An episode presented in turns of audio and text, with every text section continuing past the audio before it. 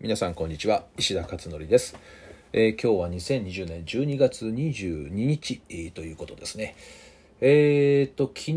冬至で、えー、すごかったですね。あの土星と木星の超接近という400年ぶり397年ぶりというねあのすごく天体ショーがね見れたんですけどすごく天気が良くてですね、えー、横浜は本当に雲一つない、えー、空でえー、見事に綺麗にね映ってましたね。えー、私 iPhone の12の ProMax というのにね今年変えたばっかりで、えー、これ iPhone 史上最高のカメラというふうに言われていてですねもう早速試したくて、えー、写真を撮って今回ブログに上げました。えー、Facebook にも上げましたね。Facebook とあと Twitter かな？こちらにも上げて。まあ Facebook はすごく皆さん喜んでいただいて、あの、良かったなと思うんですけど、このカメラやっぱりさすがですよね。ナイトモードで綺麗に撮れるんですけどまあ綺麗って言ってもねそんなに天体望遠鏡じゃないので、えー、ほんなに鮮明にね映るわけじゃないんだけどもただあの2つの天体がちゃんと映ってですね色も識別できて土星が赤っぽかったかな。あで木星の方が手前でね、えー、白く輝いているというそんな感じでしたねただなんかね白く輝いている土星の方あの木星木星の方が輪っかがあるように見えたんですよね写真見たら。まあ、土星も輪っかあるらしいんだけどでも普通土星ほどのね輪っかじゃないからまあなんかモヤモヤとした光の加減なのかなと思うんですけど、えー、でも2つのですね、えー、星が惑星がもうかなりの近距離ですね。えー、まあ、よかったらブログの写真をご覧いただければと思います。えー、天体アプリを使ってですね、どこの方向にないるのかっていうのをこう見たんですよね。えー、あれぜひね、ほんといいなと思いますよ。天体アプリ。星座アプリっていうのかな？星座アプリ。あれ入れるとですね、あのこうカメラをね、え、スマホのカメラをこう空にかざすと、え今そこの空には何の星があるのかって全部名前も出てくるしね。あれはね、子供とね、一緒に見てみるのもすごくいいかなと思いますね。でまあそんなことを昨日2本目のねブログで昨日上げたということですね。えー、それと今日出したのはブログに書いたのは昨日ヤフーの公式コメントをまたヤフーさんからお願いされて、えー、それでやったんですけどねでタイトルが「教室で防防寒着ダメ?」でクエスチョンマーク、えー、コロナ対策で真冬も窓全開凍える生徒という強烈なタイトルがついてる記事でした。えー、これ西日本新聞の、えー、九州かな？の新聞社の記事なんですけどこれがヤフーのトップニュースに出てまして、えーまあ、これのコメントをぜひお願いしますということでコメントをさせてもらいました。えー、どんなことをえー、コメントで書いたのかっていうこともね書いたんですけど今ちょっと読み上げるとちょっと長いんでねあのあれなんですけどちょっと読み上げるとねこんなコメントあその前にあれかどんな記事かっていう話なんですけど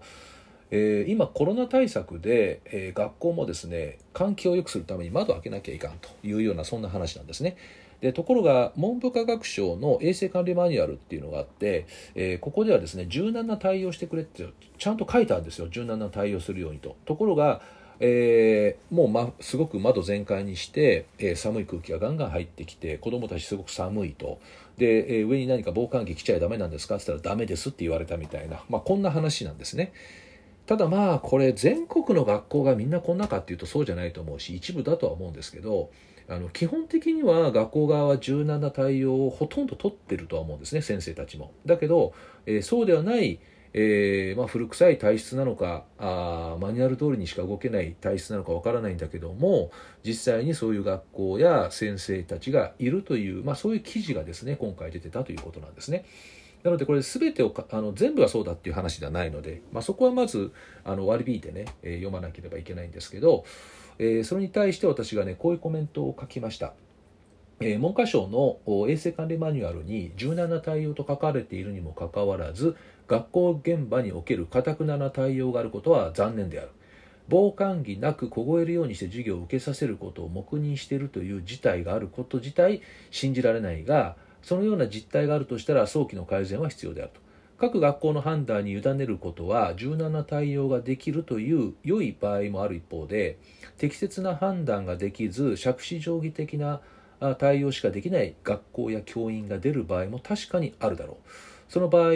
えー、想定したセーフティーネットは必要であると。例えば PTA 各集団ね。PTA っていうのは集団になるのでえー、集団による学校との対話や子どもたちの声や親の声を定期的にアンケートを取りそれを受けて学校または教育委員会が改善していく方法もある。いずれにしてもこの出来事は現在進行中であるため一刻も早く子どもたちに適切な学習環境ができるようにしてあげる必要があるだろうと、まあ、こういったコメントをね入れました。まあ簡単に言うとうん PTA、PTA って多分こういった時のために存在してるんじゃないかなとも思いますよね。つまり一人の親が声を上げてもなんかクレーマー的に思われちゃったり、えー、モンスターとかって言われちゃったりするそういった怖さもありますよね。あと言いづらいっていうね先生に対して、えー、自分だけかもしれないっていうね気持ちもあるしだから PTA という集団で学校との対話を進めていくっていうのは一つの方法ですよね。あと実際どうなのかと本当に寒くて大変なのかどうかっていうことで子どもたちの声とか親の声をアンケートという形で取ると。でアンケートを取ってその集計を受けた上で学校とか教育委員会が改善を促していくっていうそういうやり方もあると思うんですよね。で今ちょうど寒くて現在進行形ですよね今ねこの状態が。特にあの寒いね北海道だったり東北なんていうのはもうまさに北陸もそうですけどもうまさにあのね、今年も大雪だしね、えー、大変だと思うので寒い気温がすごく低いからあこれによって結局体温が下がると免疫が下がるからあのインフルにかかっちゃったりとかあの、ね、本来だったら免疫力で大丈夫なのに、えー、あと別のコロナウイルスいわゆる風邪菌にかかってしまうとかあそういう本末転倒なことになりかねないですよね。だからやっぱりここは柔軟な対応って文科のマニュアルにも書いてあるんだからやっぱり柔軟に対応した方がいいんじゃないかなっていうふうにね思いますね。でこの記事ですねコメントを入れたら、えー、過去最高のねあの参考になったっていうボタンがあるんですけどねいわゆる「いいね」に相当するボタンですけどこれがね5000を超えたんですよね。えー、まあ私の中での過去最高ですけどねまあ、他のコメンテーターさん1万とか1万5千とかっていうのよくあるんであの私の中でまだ15本しか記事コメント入れてないんで、えー、先月からね始めたんで、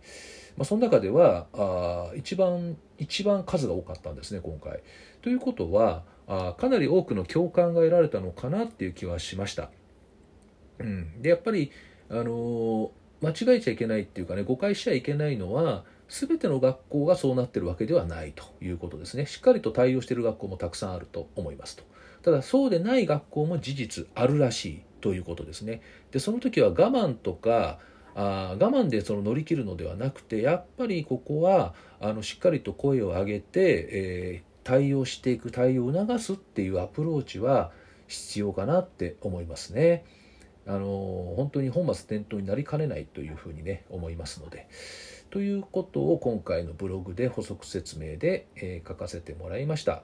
えー、まあ、こういったことでどこまでねこのコメントがあ学校現場に影響を与えるかっていうのは分からないんですけどまあ一つでもね、えー、一つの学校でも一つのクラスでも何かこれがきっかけで、え改善されてくれたらすごく嬉しいなと思って、え今回コメントをですね入れさせてもらったということです。えー、ということで今日はこんな感じですかね。今日これからちょっと出かけるので、えー、早めに今日は収録をさせて、えー、いたしました。ということで以上今日は終わりになります。ではまた明日お会いしましょう。